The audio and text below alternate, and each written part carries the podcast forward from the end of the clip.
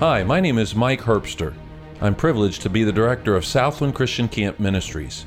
For over 25 years, Southland has centered itself around the ministry of preaching. We believe that God uses the foolishness of preaching to convict hearts and transform lives. Our prayer is that today's sermon would push you to become more like our Lord and Savior, Jesus Christ. As you listen, would you carefully evaluate your life in light of God's Word and take the appropriate action to grow in your walk with Him? We hope that you will enjoy today's message.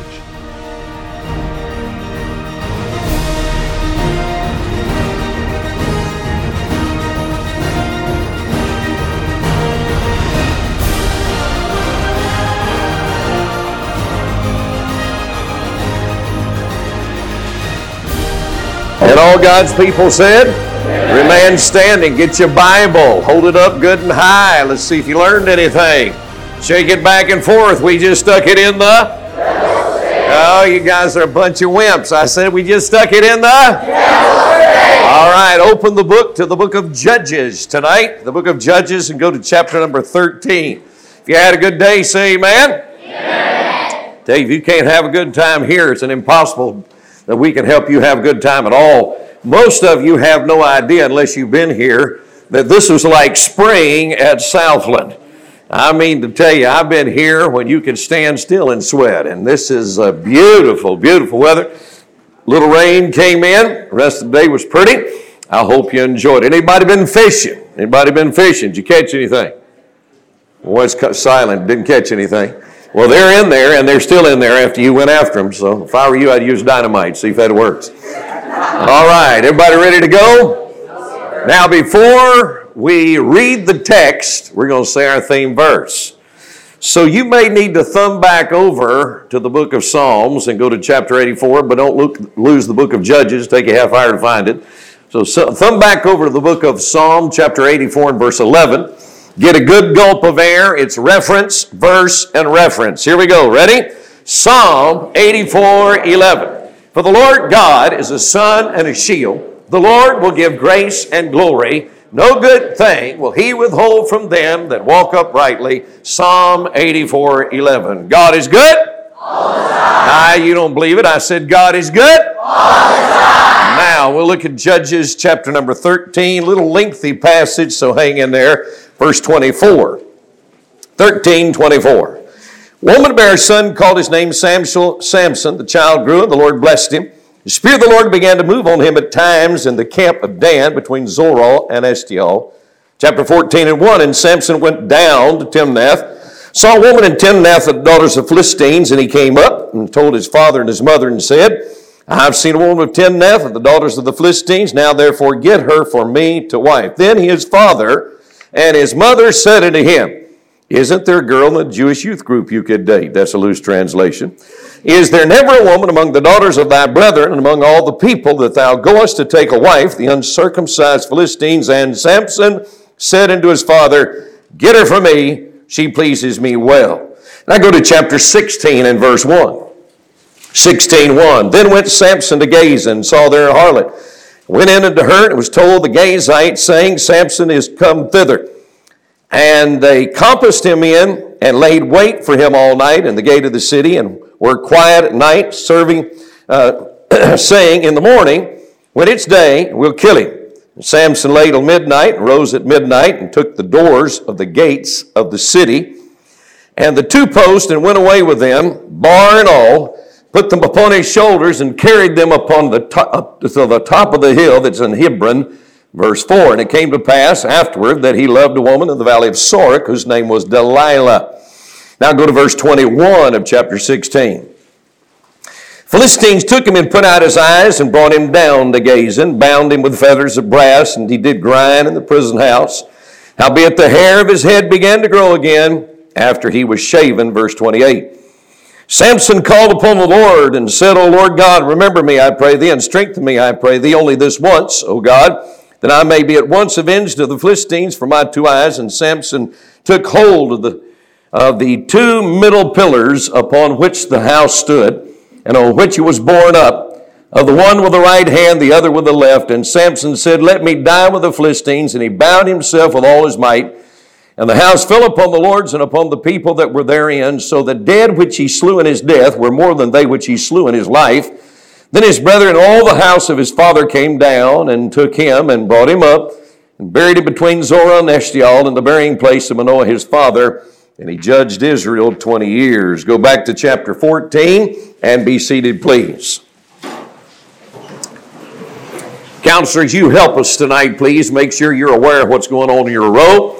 Most of you are listening well. There's about 0.5% of you I got my eye on, and I want to make sure that you know I'm watching you, so you watch me. I ain't much to look at, but I'll do the best I can. Tonight's message is entitled, The High Cost of Low Living. Let's bow our heads to pray. Every head bowed, every eye closed, nobody looking around. So last night we said, God is good all the time. We said about His Word, He's a good Word. So here's the question I'm going to ask you tonight. If this good God from His good Word shows you something in your life tonight that is not good, will you confess that, forsake that, and let God change your life? I'll say it again. If this good God from His good Word shows you something in your life tonight that is not good, will you confess that, forsake that, and let God change your life? Now, don't raise your hand if you have to wait to see if somebody else is going to do it. But if you'll promise God you'll do that before I ever preach, would you raise your hand real high in the building? That's me. Dear Heavenly Father, thank you for the Word of God, the God of the Word. Neither will change. Both can change us. Most have said yes. Some are so foolish they think they can pick a fight with you, but everybody loses. Dumb people fight God. Smart people follow God. And so bless the smart people that will follow you. And those that are dumb, may they wake up and smell the coffee and understand you are in charge, you are Lord, and you want to be their Lord. So thank you in advance for what you're about to do, and we give you praise, honor, and glory in Jesus' name, and all God's people said, Amen. There are many exciting and intriguing characters in the Scriptures. As a matter of fact, the Bible is a collection of character studies. Now, some are obscure, some are obvious, some are insignificant, some important. Some you get just a glance, the others you get to gaze on. There's a few, all you get is their name, but there are some you get to see their entire nature, thus the man Samson. God thought his life was important enough that he gives 4 chapters in the Holy Bible to the study of it because he wanted us all to understand the high cost of low living. Who was Samson? Well, he was born at a dangerous, bad time in the life of Israel. 6 different times they've gone into apostasy. They would disobey God through idolatry, immorality. God would bring a heathen nation. They would eventually repent. God would bring a judge to help them. It's cycled 6 times. This is number 7. Now the Philistines for 40 years have had them in subjection. A barren woman is visited by God, and he says, you're going to have a baby boy, and that boy is going to judge Israel. And here's what I want you to name him, Samson. So sometime later, her husband comes home. She says, we're going to have a baby. He said, you're barren. How's that going to happen? And God said, it's going to happen. Well, you got to get that angel back so I can learn how to raise this boy. Some of you come from families like that, and your parents really wanted to know how to raise you. My wife and I didn't have any children for 7 years, didn't think we were going to have any. And then one day my wife came home. She said, I got the 9-month flu. I'm going to be a mummy. And I said, hallelujah. And we had Ben. He's almost 40 years of age. And so I know I identify a little bit here. Well, the boy is born. And when he is born, he has all the opportunity to be a major hero in life. But unfortunately, he ends up being a zero. So we're going to start tonight with his spiritual potential. Last night, I said everybody in this room has potential. Where did his spiritual potential come from? It came from a special conception. A woman who could not have a baby was allowed by God not only to have a baby, but to have a special baby.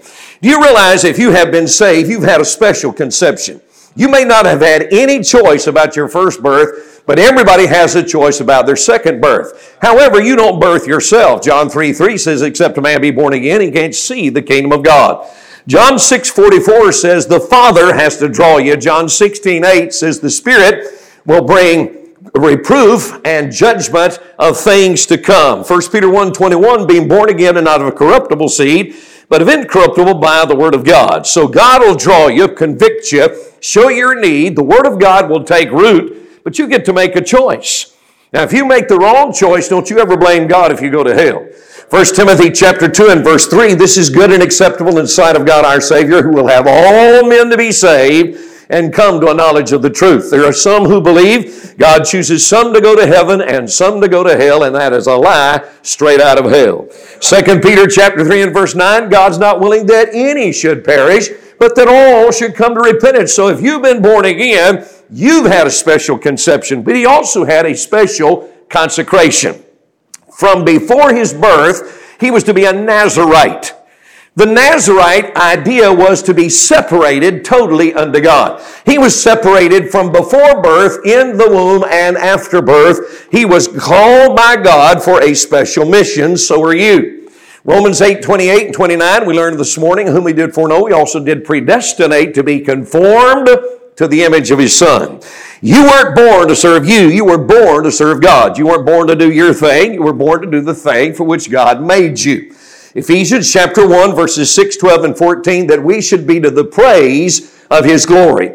You're on a mission. God has a mission for everybody here. And so you can be the Samson of this generation and be a winner, not a loser. But that's all up to you. Now, with his special consecration, there come some restrictions. As a matter of fact, the word Nazarite comes from the term Nazar, which means to abstain. There are many, many things when we get saved we're to abstain from. God has made us positionally holy. We're to be practically holy. Now, were you to study the book of Numbers, you would find there were three things a Nazarite had to abstain from. One, he could not cut his hair. Two, he could not drink liquor or strong drink. And three, he could not touch a dead body. What God said is yours, mine. I don't want you to have any worldly reputation. I don't want you to have any worldly pollution. I want you to make sure that you have no worldly stimulation. You belong to me. If you're saved, you have some restrictions. 1 Peter 1:16, be holy. God said, for I am holy. The word holy means set apart from sin to God. Now somebody said, I hate restrictions. Well, I got news for you. If you don't ever get saved and you don't ever go to heaven, you're living in a world that has restrictions. How many of you have your license? Can I see your hands? I want to know who to avoid on the highways. Thank you. Then you have restrictions. You cannot drive in the left-hand lane at least long and survive. You can act like you want to, and you can go as fast as you want, but you can either spend time in jail or go to the cemetery. There's some laws out there. You can see this big sign with a large fence in front of a power area, and it says, danger, high voltage. You go ahead and bolt over that thing like you're the greatest athlete of all and run right up and touch it. You'll be a crispy critter, and it'll be your fault, not God's. There are restrictions in life for everybody, saved or lost. So he had some restrictions, some things he was abstained from. But with his name also came responsibilities. Samson's name means a number of things. One, it meant strong one. Acts chapter 1 and verse 8, ye shall receive power. After that, the Holy Ghost has come upon you. Ye shall be witnesses unto me. We're to walk in the strength of God. It meant light bearer. Jesus said, Matthew 5:16, let your light so shine before men that they may see your good works and glorify your Father which is in heaven. It carried the idea of servant. Mark 10:43, whoever be the greatest among you, let him be your minister or your servant. The word Nazarite means devoted one. Totally to God. Matthew 22:37, thou shalt love the Lord thy God with all thy heart, with all thy soul, with all thy mind. And the word Nazarite, or the word judge, means one who delivers. And so Jesus said in Acts 26:18, to open their eyes, turn them from darkness to light, from the power of Satan unto God. You're a modern day Samson with all the potential. You're to bear God's light, demonstrate God's power. You're to help deliver people so that they can understand the gospel. You're to be separated unto God and love him with all your heart. Now, if I could stop here and we went home, we'd say, wow, Samson was one good dude. I'm sorry, I wish that was true. But you go from his spiritual potential, second you see his sensual passions. It's interesting, if you go to chapter 14, he's about 20 years of age, so bear that in mind when you wonder what his parents are doing. He's under the counsel, but not under their control. I want you to see the first words he says. Look down in verse 2. He says, I've seen a woman in Timnath of the daughters of the Philistines, now therefore get her for me to wife. Notice his next phrase, verse 3, latter phrase, get her for me, She pleases me well. You're going to find this about Samson. Every battle he fought was for himself. Every prayer he prayed was for himself. He was the center of his solar system. You see, the word sensual means living for the five senses. What you can see, touch, hear, taste. If you are a spiritual person with passion, that's good. We ought to love the Lord with all our hearts. We ought to love the lost. We ought to have passions that are spiritual. But they're sensual passions that destroy us. The Bible says, in the book of Romans chapter 8 and verse 6, to be carnally minded is death, but to be spiritually minded is life and peace. Romans 13:14 says, put you on the Lord Jesus Christ and make no provision for the flesh to fulfill it in the lust thereof. What do you access on the internet? What do you have in the privacy of your bedroom? What are you doing when her parents are not at home? You shouldn't even be at her house. You're making provision for the flesh to fulfill it in the lust thereof. 1 Peter 2:11 says, I beseech you, strangers and pilgrims, abstain from fleshly lusts that war against your soul. 2 Timothy 2:22 says, flee also youthful lust, but follow righteousness, charity, peace, with all them that call on the Lord out of a pure heart fervently. Now, everybody in here tonight, everybody, every adult, every young person, you're either sensual or spiritual. You say, how would I know the difference? I'll watch me and I'll tell you. A sensual person says, what does the world say? A spiritual person says, what does the Word say? A sensual person says, how does this make me look? A spiritual person says, how does this make God look? A sensual person says, well, I like it. A spiritual person says, will he like it?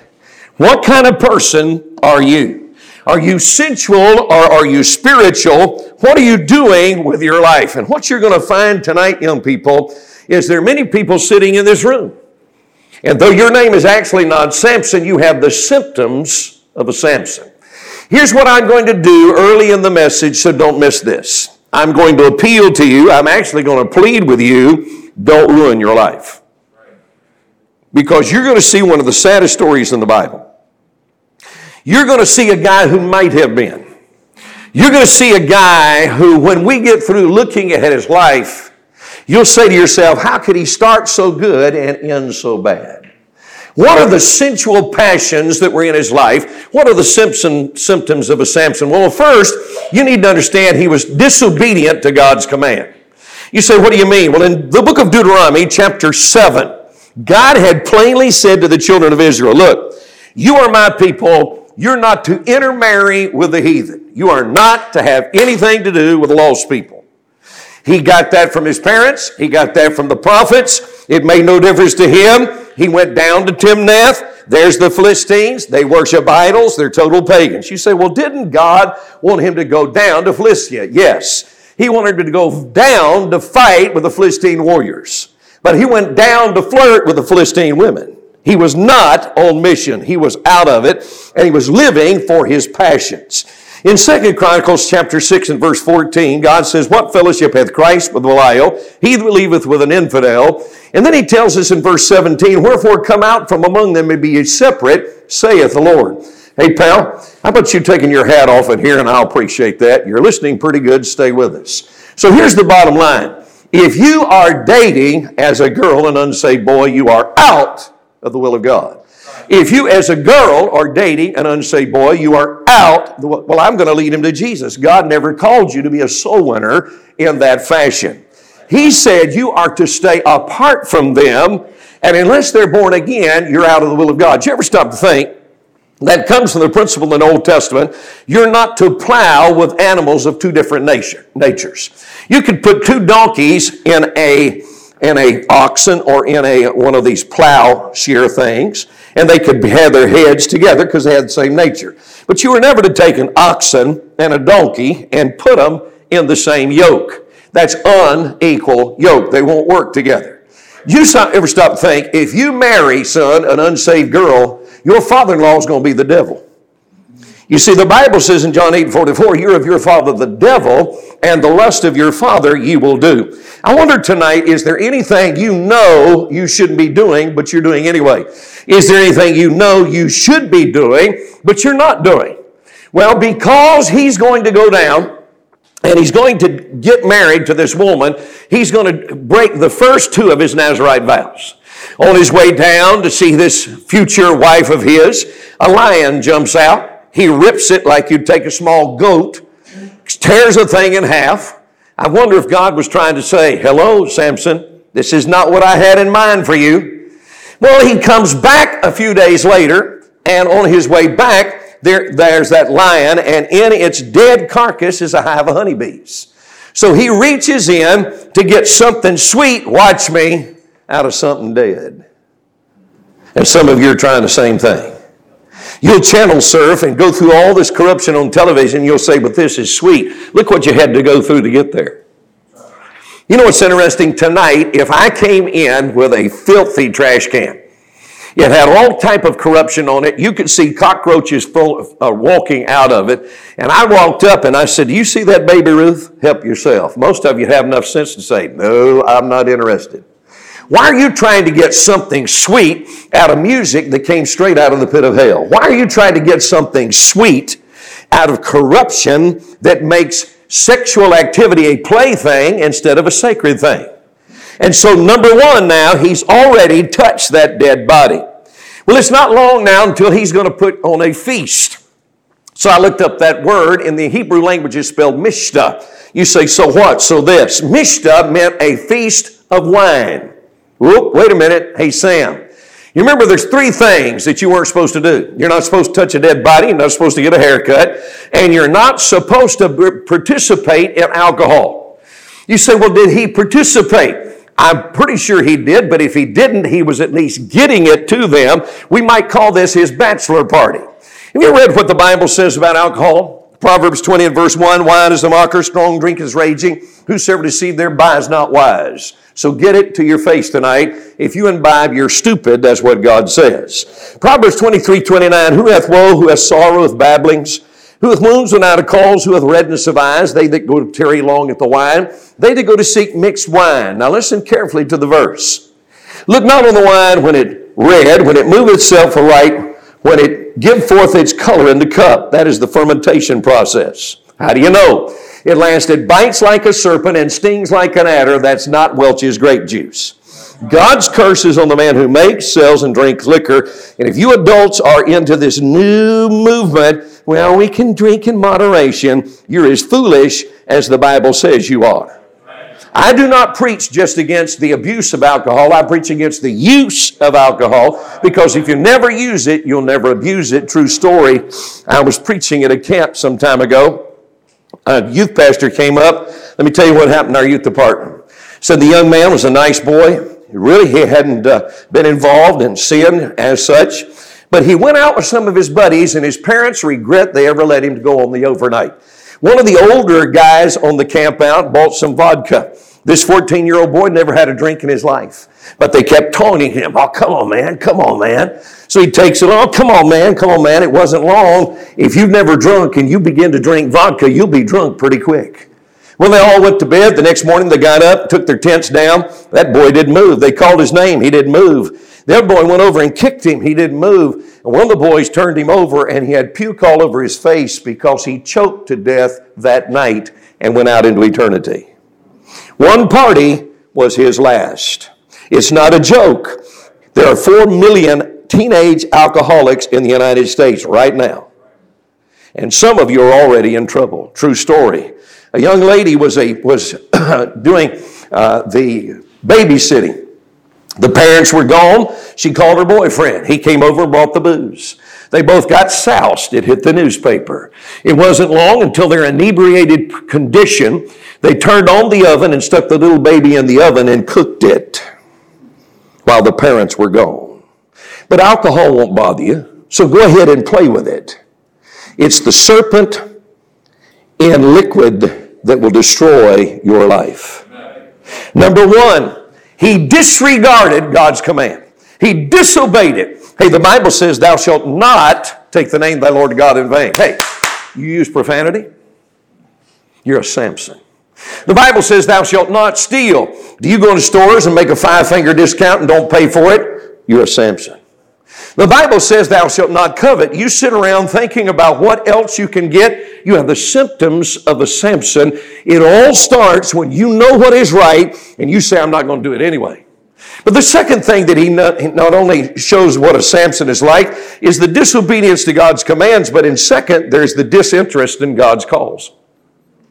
I dare you to study all four chapters and show me where he loved God. I dare you to start all of these chapters and show me where his heart was just tuned to the things of God. God had sent him to be a judge and deliverer. We've already gone over his names. He was equipped. God would come on him. By the way, in case you see a picture of a guy that looks like he's been pumping steel and his biceps are as big as tomorrow, it's not necessarily true about Samson. The Bible never tells us how big his arms were, never tells us that he had a six-pack for a stomach, never tells us any of that, never says that. The thing that made him powerful was the power of God. Never forget that. And the power of God was upon him to do the work of God. Ephesians 5:18, be not drunk with wine which is excess, but be filled with the Spirit. You see, when the Spirit of God is controlling you, you can do things that you couldn't do any other way. The Bible tells us in 2 Corinthians 5:14, the love of Christ constrains us, for we thus judge that if one died for all, then we're all dead, and that he died for all, that they which live, that's you and me, should not live unto ourselves, but to him which died for us and rose again. The Apostle Paul got that. He got saved on the road to Damascus, and he said, Lord, what will you have me to do? Some of you, your whole philosophy is, what can I do and get away with it on the way to heaven? Wrong question. What you ought to do is be asking, what can I do for the cause of Christ on my way to heaven? Psalms chapter 40 and verse 8, the psalmist said, I delight to do thy will, O my God. Colossians 3:23, whatsoever you do it heartily as unto the Lord, not unto man. Knowing of the Lord you shall receive the reward of the inheritance. My life's verse is Philippians 1:21. In Philippians 1:20, Paul said that Christ may be magnified in my body. What magnifies? Well, if you go to school, you know that you can use either a telescope or a microscope to magnify. You can take a telescope and something that's millions of miles away can be brought very close. You can take a microscope and something that is very minute can look almost as big as the world. What's God want you to do? He wants you to be his telescope, so a God that looks real distant to this whole world will look close because they see you and Jesus in you. He wants to take a God that's very small. God's not at all in their thoughts. And he wants him to be very big to them because he's very big to you. And then Paul said in Philippians 1:21, for me to live is Christ and to die is gain. Many of you have memorized 1 Corinthians 10:13, whether therefore you eat or drink, or whatever you do all to the glory of God. Do you really know what you're saying when you say that? The word glory roots itself in the word opinion. So here's what that verse means. Whether you eat, drink, play ball, whether you take tests, whether you dress, whether you watch TV, whether you sing, whatever you do all to give, watch it now, the right opinion of who Jesus is. So let's go to your bedroom. And let's walk right on in and let's go over to your DVD collection. And what I want you to do is take them one at a time and say, this really is what you're like. You ought to see all the blood and guts on this. This is just like, you ought to hear all the profanity on it. You ought to hear how they cuss you. This is, you say, don't preacher me. If you can't hold up that to Jesus and say, this is what you're like, what are you doing watching it? Now let's go over here to your MP3s and let's go over here to your downloads. And I want you to say, now Lord Jesus, did you hear what they're singing? It's all about sex and immorality. You say, well, don't preacher me. If it's not giving the right opinion of Jesus, what are you doing listening to it? What are you doing? Is it a part of your life? A number of years ago, my son and son-in-law both traveled with me. They're now both senior pastors, but they were in evangelism for a period of time. And we put a message together. I think, Brother Herbster, I preach it here, entitled, The Media is Massacring Your Mind. I don't preach it anymore, but I update it every year. And I updated just about 3 weeks ago the top songs for the last few years. Are you aware the number one downloaded song in the United States of America is I Got a Feeling by Black Eyed Peas? Fill my cup, look at her dancing, just to take it off, let's do it. That was the number one downloaded song. Number three downloaded song by the Black Eyed Peas, Boom Boom Pow, I'm a Beast When You Turn Me On, Can't Read the Rest. Number two, Poker Face by Lady Gaga. I call her Shady Lala. That's a little bit closer. The whole song deals with her personal experience with bisexuality. In Born This Way, she sings, and I quote, "No matter gay, straight, bi, lesbian, transgendered, I was born this way." That's a lie straight out of hell. Now, we were all born sinners, but nobody was born a queer. You say, preacher, you ought not call them that. They call themselves that. LBGTQ. Queer Nation magazine, all kinds of things. It's not only wicked, it's weird.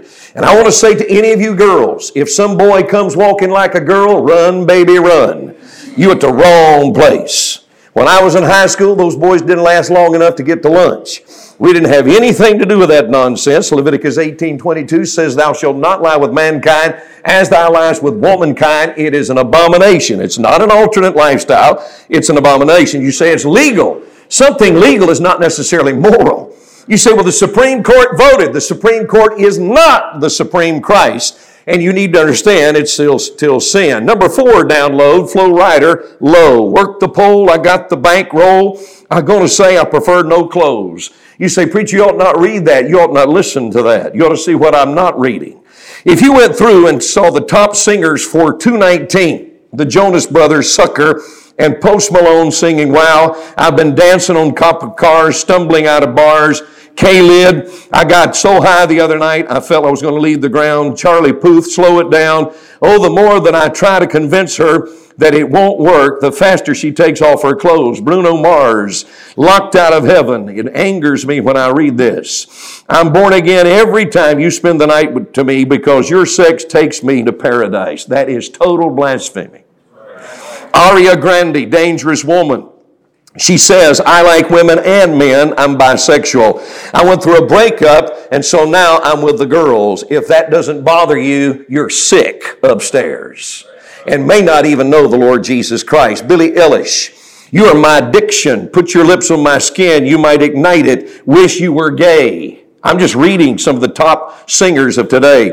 Rihanna's still number 6 on the charts. She sings "Unfaithful." I wonder, God forbid, if you got sick and had to go home, but you made a mistake and forgot to call. So when you get home, you walk in and there's your mom with somebody that's not your dad. You say, preacher, it's not funny. I'm not trying to be funny. Because some of you have already experienced that and it's broken your heart. You realize this crowd is pushing that. You realize this crowd is one of the reasons that marriage is at the 50% divorce rate? You realize that's why almost 50% of people who are living together are not married? Do you realize what's going on? It's because it's coming right out of this culture. Well, somebody said, I listen to rap, R-A-P. It stands for Retards Attempting Poetry. Merry Christmas. So the first question tonight is, have you directly disobeyed God's command? Second, are you disregarding godly counsel? Third, you'll find you have the symptoms of a Samson when there's in your heart and in your life a disregard for parental counsel. Now, everybody look right up here. You're listening well. We believe that Samson was about 20, so therefore he was not under the control of his parents. Let me explain. I have a son almost 40, a daughter 37, another daughter 35. They're not under my control. They were, but now they're all adults. I don't control what they do, but I'm thankful that they still want my counsel. The Bible says in Exodus chapter 20 and verse 12, honor thy father and thy mother. Get this, honor never ceases. I'll say it again, honor never ceases. One of the last things my father heard on his deathbed from this fellow right here was, yes, sir. You say, well, this yes, sir business, that's just for Southern people. I tell you what you do. You go get you a Yankee out of Connecticut, take him to Parris Island, South Carolina, let him get in the United States Marines and say, yeah, no, and he'll find his head in Alaska somewhere. It has absolutely zero to do with the area of the country. It has everything to do with respect. So do you respect and do you honor your parents? If you'd like to live a while, honor your parents. If you wouldn't, then treat them any way you want. In the book of Ephesians chapter 6 and verse 1, children, obey your parents in the Lord, for this is right. Honor thy father and thy mother, that it may be well with thee and thou mayest live long upon the earth. Are you aware that there are very few commands that lengthen life, but one of them that shortens it is if you're a smart aleck, if you disrespect and defy your folks. What you're doing is you're digging your cemetery plot. You're making an exit prematurely that you don't have to do. Proverbs chapter 1 and verse 8 says, "My son, hear the instruction of thy father." Proverbs chapter 6 and verse 20, "My son, keep thy father's commandments." Do you honor and respect your folks? My son, as I said, his next birthday will be 40. This past Sunday, they gave him a 95% vote to go take a senior pastorate in the state of North Carolina. Now listen to me. He didn't have to call me one time. It's not his responsibility. He didn't have to ask me one question. But for the last months, at least twice a week and sometimes 3 and 4 times a week, he's been on the phone. "Dad, I've been praying about this. This happened. What do you think about this? What do you think about this?" I say the same thing every time. "Son, here's my 2 cents. Your knees work like mine do. Get on them and talk to the king." On Sunday, one of the first phone calls he made, in fact, I think it was the first phone call he made, he called me, he said, "Dad, they gave me a 95%. Tara and I and the family are going." He did not have to do that, but he wanted to honor me. When my girls were younger, I first gave the lecture on the birds and the bees to my son. My wife gave it to the girls. Every one of them looked at me and made this promise to their mother and me. "We promise we'll never date anybody or marry anybody that you don't approve of." Now, some of you are going, "Old-fashioned." So is air and water. Thank you very much. And you need both of those, so stay tuned. And one day, one of my girls came and she said, "This boy has an interest in me. Would you check him out?" Well, I happened to be preaching on that college campus. He had no idea he was under surveillance, but I worked for the FBI. And so I'm sitting in the snack shop area and I'm watching this guy cruising around trying to sweet talk all the women. And so I got in the car and took her to class and she said, "What do you think?" I gave her 2 words, "Forget him." She repeated, "I have forgotten him," and we never talked about him anymore. You see, you better be careful, because if your parents don't approve of the people you're dating or hanging out with, you ought to hang it up fast. You ought to tell them to take a long walk off a short pier. I was preaching in a northern city. The pastor came, said, "I want to tell you a story. It happened in our town." He said, 2 summers ago, we had 2 rapes in our small town. The guy was never caught. And he said, this past summer, a 3rd rape took place. The fellow was caught. I said, "I'm not exactly sure why you're telling me this story." He said, "Well, do you remember in our church there was a young man?" I said, "No, I'm sorry, I don't remember." Well, he went all the way through the Christian school. He memorized more verses than anybody else did in Awana program. He went off to a leading Bible college, and he was the rapist. I said, "Man, that's terrible." He was a real hypocrite. Oh, he said, "Yeah, but that's not all the story." He said he married a young lady who was a real sweet girl. And now he's pulling 25 years without parole, and she's married to a rapist. I said, "Okay." He said, "The girl went to a friend of mine's church, and I called her in, and I said, 'We're hurting, and I'm so sorry about what happened to your husband. I'd just like to ask you a question. Did your parents ever see anything?' And she said, 'No, they were for it.' And then she started crying. She said, 'I lied.' She said, 'My parents never liked that boy.'" Oh. She said, they said, "Please don't marry him." You better hear this story. She said, "I'm going to marry him anyway." And then they made this appeal. They said, "All right, let's give it 1 more year. If you'll date for 1 year and keep everything on the up and up, then we'll probably give you our blessing at the end of the year." Okay. "No, I'm not going to do that." She married a year early. Oh, by the way, had she waited and listened to her parents, she wouldn't be married to a rapist tonight. But her parents didn't know anything. Young people, you better listen very carefully when mom and dad speak. Do they like your friends? If they don't, tell them to take a hike. Are they excited about where you're going to school? Then you better reconsider. Because if you don't, you're going to ruin your life. And some of you don't realize that you're in big trouble tonight because you just absolutely will not respect the control and counsel of your parents. I have a pastor friend who just recently retired. His son went off to a leading Christian college. He did something that he got kicked out for and should have been kicked out. And his dad said he disobeyed. He didn't come home. He didn't repent. He decided to stay in town.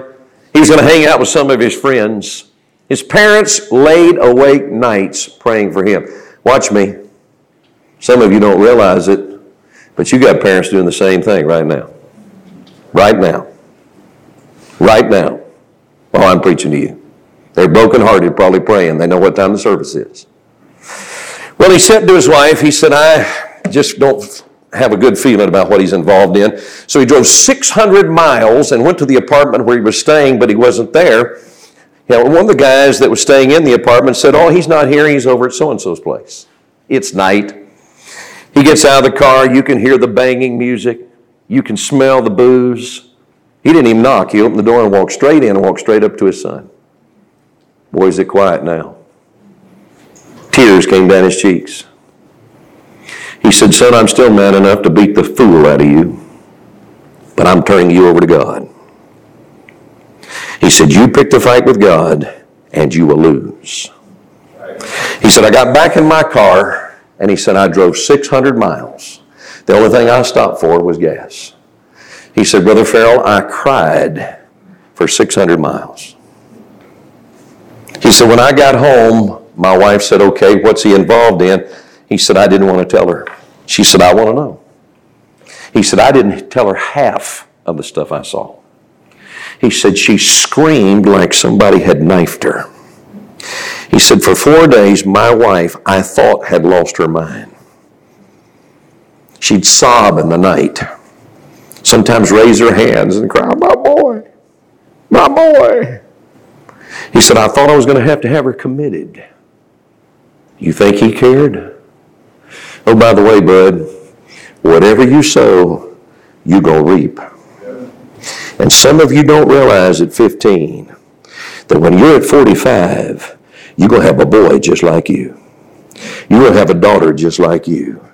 And you're going to sit in a camp like this and think you're a hot dog, and then one day you're going to lay at home, and you're going to cry, oh, my daughter, oh, my son. Because whatever you sow, you're going to reap, and it's coming your way. How do you know if you have the symptoms of a Samson? There'll be disobedience to God's command. There'll be disinterest in God's cause. There'll be disrespect for godly counsel. And then there'll be disbelief in God's chastening. I'm convinced Samson thought he was the exception to the rule.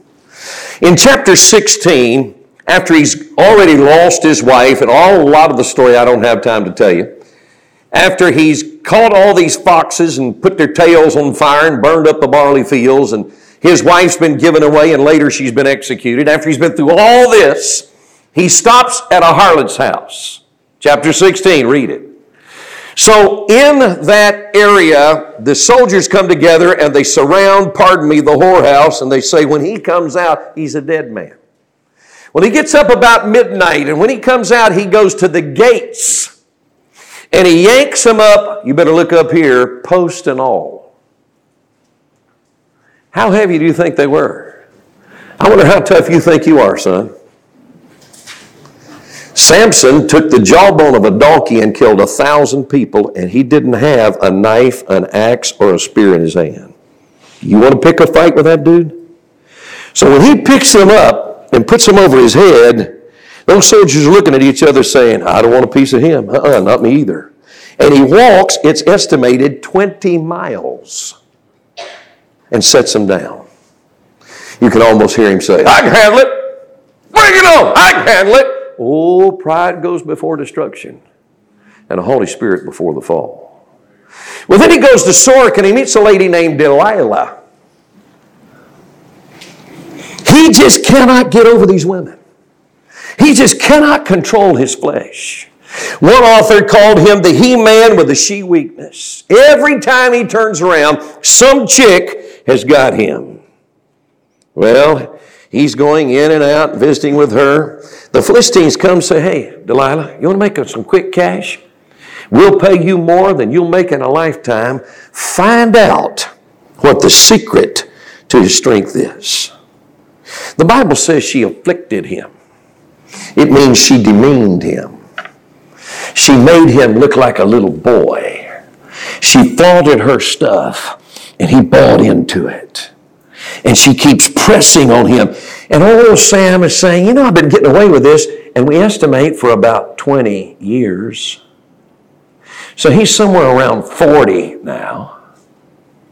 Maybe he's going over, you know, the Philistines never whipped me when I was down there and they got my first wife. They thought they could surround me and I yanked the post of the gates. They can't get me. I'll betray God. I'll tell the secret. So he plays with her because he doesn't think there's any judgment. Have you folks ever stopped to think that every day we live in between two verses? You say, what are they? In Genesis 2:7, God said, in the day you eat thereof, you shall surely die. In Genesis 3:4, Satan said, you shall not surely die. Every day, every person, including this preacher, we live between 2:7 and 3:4. Surely die, not die, surely die, not die, surely die, not die. And some of you don't believe that God will bring judgment on you because you've been getting away with stealing, haven't you? So far. You've been getting away with pornography, haven't you? So far. You've been getting away with messing around with your girlfriend, haven't you? So far. But there's always a payday someday. And you better mark it down. Be sure your sin will find you out. Samson, tell me what's the cause of your strength. I'll tell you what you need to do. You just kind of get 7 green withs. Wrap them around my hand. The Philistines upon you, Pop. Oh, you didn't tell me the truth. You don't really love me. How about some new ropes? Philistines are Pop. Come on, man. You don't love me. If you love me, you tell me. He said, I tell you what, baby. Let's drink a little and you just kind of weave the locks in my hair. Philistines are upon you. He stands up. Boy, now she's pouring it on. She's crying. She's whining. He can't stand it anymore. I'll tell you what. Here's the deal. You cut off my hair, I'm like anybody else. She's got him. So his head is in her lap. Actually, his head is in Satan's trap. He just didn't know it. She cuts off his lock. Ooh, wait a minute. There's a part of that story you better read. How do you think they cut his hair off while he was sound asleep? I think the sleep was wine-induced. I think I'll be proven right when I get to heaven. 1, don't you touch a dead body. 2, don't you imbibe in alcohol. 3, don't you ever cut your hair. 1, 2, 3 stripes, you're out. Game over! Philistines are upon you. He stands up and doesn't know his strength's gone. So what happened? The Philistines gouge his eyes out. Tonight you have seen his spiritual potential. You have seen his sensual passions.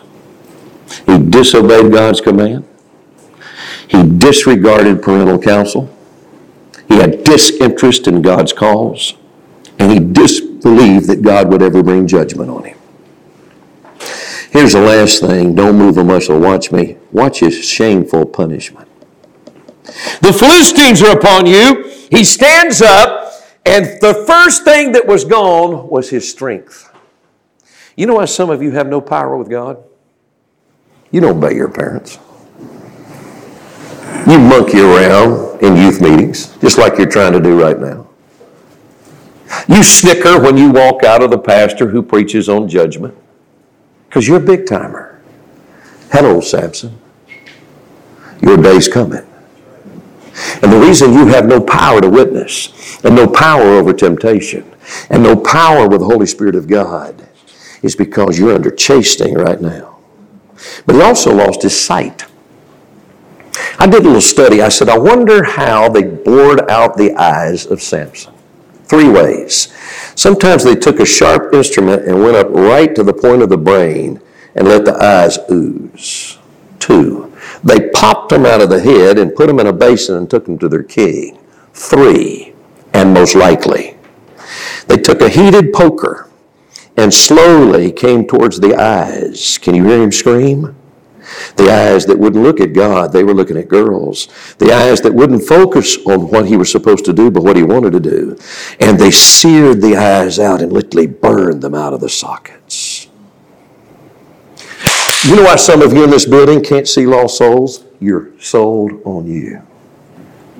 You know why you can pass people in your youth group that are hurting and can't see their hurt? Because it's all about you. I went into a meeting, state of North Carolina, Sunday morning. Sat down. Noticed the guy beside me was bald, had sunglasses on. My wife wears sunglasses now, even indoors, because she has very sensitive eyes because of the medication she'd been taking. And I thought, well, maybe this boy's taking medication. And so I turned and spoke to him. He gave me his name. And he said, "Are you the preacher?" He said, "I am." He took off his sunglasses. I've only seen it once in my life. I've seen people that were blind. I've seen people with false eyes. But he had two holes in his skull. No eyes. He said, "Sir, preach hard. I used to be a general in Satan's army. And that's where these eyes went. You tell these people they better not mess with God. And I'm telling you tonight, you better not mess with God." He lost his strength. He lost his sight. And he lost his service. Since he wouldn't serve God, he's serving the pagans. He's grinding at the mill. Did you know that was woman's work? They took slave women. And they would make them walk round and round and round, and they'd laugh. You imagine how many days he's walking around and around, he can't see, and they come down and they're laughing. "Hey, there's Sammy boy. The terror of the territory. How you doing, Sammy boy?" And everybody's laughing, and there are unsaved people laughing at you. Because you listen to the same thing, you watch the same thing, you use the same language, and you have no testimony whatsoever. His sight was gone. His strength was gone. His service was gone.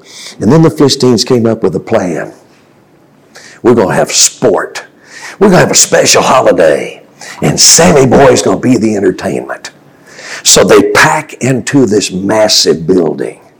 3,000 plus. Go get him! A kid, a child, has to bring Mr. Big Britches in because he can't see. You know what they were chanting? "Dagon! Dagon!" You know who that is? Their chief god. You know what they were saying? "Your God's no good. Our God whipped you. Your God's no good.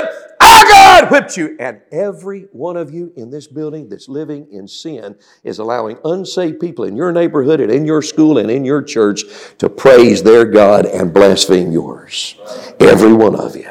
So you keep it right on up, and when God has enough, he's going to take you out too. That's right. "Hey, son, where are the pillars?" "Over here, sir." He gets over and he gets in between the two pillars. You know what? I'm thinking to myself when I read this, Sam, for one time in your life, give God glory. I'm just waiting for him to pray. "Oh God, I've offended you. I've been as corrupt as the Philistines. Let me serve you this time. Get glory to yourself." That's not what he prays. "Avenge me of my two eyes." He's still living for himself. But God had allowed his hair to grow. And the Spirit came on him one more time. And he pushes this pillar, and the roof is beginning to crack, and the people are running for their lives, but it's too late. Every one of them dies. Oh, but don't forget, Sam died too. He killed more in his death than his life. There's a part of the story some of you haven't read close. His parents came down to get him. If that doesn't mean anything to you, you're not even listening. They had to come from the holy people to the unholy people. They had to walk in to the temple that was in shambles. They had to walk by some grieving parents of pagans that were dead. And then they had to look for Samson. Wonder who found him. Was it his daddy? Was it his brother? Wonder who found him. Maybe it was his mother. Go back 40 years. Mrs. Manoah, yes. I'm God's angel. Yes. You're going to have a baby. I'm barren. No, you're going to have a baby. He's going to be a judge. God's going to use him. You have any idea what it must have been like if she found him? She moved a rock, and there's the smashed skull of her boy. Can you hear her scream? The family comes over and pushes the rocks back. Nobody's laughing now. Nobody's telling jokes now. Nobody's turning the music up loud now. It's a funeral. And they pick up the lifeless body of Samson and cover it over and put it on an animal. And they have to walk through every single solitary pagan that God was going to conquer by that boy's life. But he lived for himself. I have a question. You have the symptoms of a Samson? Now, I got some good news for you, and you need it. If you confess, here's what that means. I agree with God. I agree with you, God. I'm looking at filthy pictures. I agree with you, God. I'm using filthy language. I agree with you, God. I'm actually in books that I should never. I'm with the wrong crowd. I agree with you, God. I've been smarting off to my parents. I agree with you, God. I've been messing around in services when I... If we confess our sin, He is faithful and just to forgive us our sin. You know what that word means? To release. And cleanse us from all unrighteousness. You know what that word means? Remove. You got two choices tonight.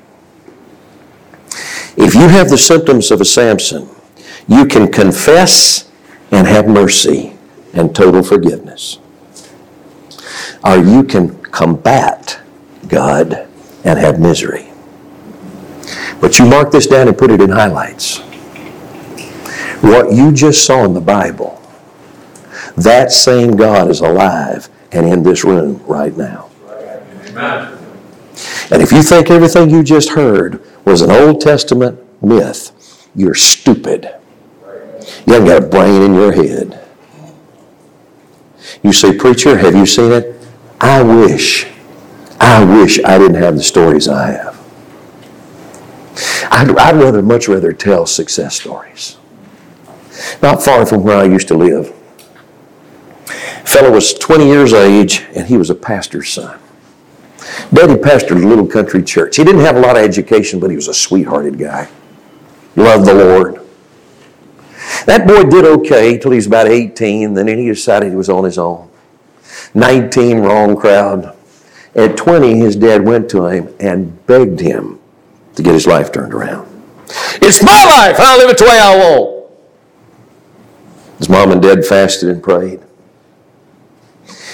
There was a pastor friend, and his 20-year-old son respected him. So he went to his pastor friend and he said, would you do me a favor? Would you come over and talk to my son? Maybe you can get through to him. And so he went over and he sat down with him. He said, you're killing your mom and dad. You're embarrassing God. Why don't you just come home, get right with God? He said, I'm not going to live for God, and you nor God can make me. And that old country preacher looked at him. He said, son, I'm turning you over to God. You better hear me tonight. If an old country preacher, somebody that walks with God, turns you over to God, you are in more trouble than you'll ever get out of. Because when a man of God delivers you to God, you are in trouble. He kept running with the wrong crowd. The other day, I went up to preach at the camp, and I always passed the turnoff. It's not there anymore, but there used to be a bar. The bikers came in. The tough guys came in. And a preacher's boy was in it. To this day, nobody knows why this crazy fella did it. He'd never been in that bar. Preacher's boys toast it, and they're all laughing, they're telling jokes, they're having a big time. And suddenly it's almost like this guy's demon-possessed. He lets out a blood-curdling scream, pulls a knife out of his belt. Where does he go? He moves away from everybody except the preacher's boy. And he plunges that knife into his chest 20 times. They're fighting with him. They're trying to hold him back. It's like trying to hold Godzilla back. He's tearing that kid to shreds. He's laying, twitching on the floor, blood going everywhere. One of his buddies said, man, to the bartender, you got to call the police. He said, police nothing. You get him out of here. Go ahead, run with that crowd. See if they care. They put him in a car. I've been that trail many, many times. Before they ever got him to the hospital, he expired in the back seat. They had to have a closed casket because he was ugly the way he died. That little church was jam-packed. A godly mother and father sat down front. What did they do wrong? But to this day they suffer because they had a Samson for a son. Don't you ever believe that not you, what you do is only about you. It's not about you, it's about everybody. Don't you ever believe that? Came straight from hell. The other preacher that delivered him to God got up and preached. Preached and wept, preached and wept. People got saved that day. They started believing the truth. Tough guys said, we don't want a piece of God. We want to make peace with God. And then it was not on the program. But his daddy got up. Then he walked over and he put his hand on the casket. Nobody was coughing. Nobody was breathing hard. They were just listening. And he looked out at that congregation. He said, ladies and gentlemen, my son is in this casket because he rebelled against God. And then he held out his hands. He said, please don't rebel against God. And I'm saying to you tonight, please don't rebel against God. Come home to Jesus.